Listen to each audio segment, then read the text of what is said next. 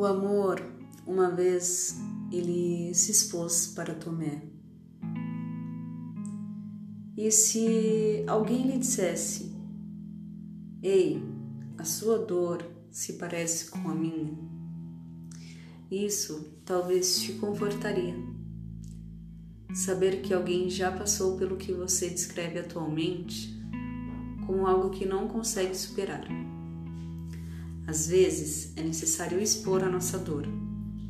Às vezes é necessário ouvir o que dói em outro.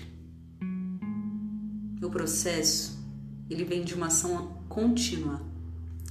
Esse processo de ouvir o outro, sendo ele contínuo, resulta em cura.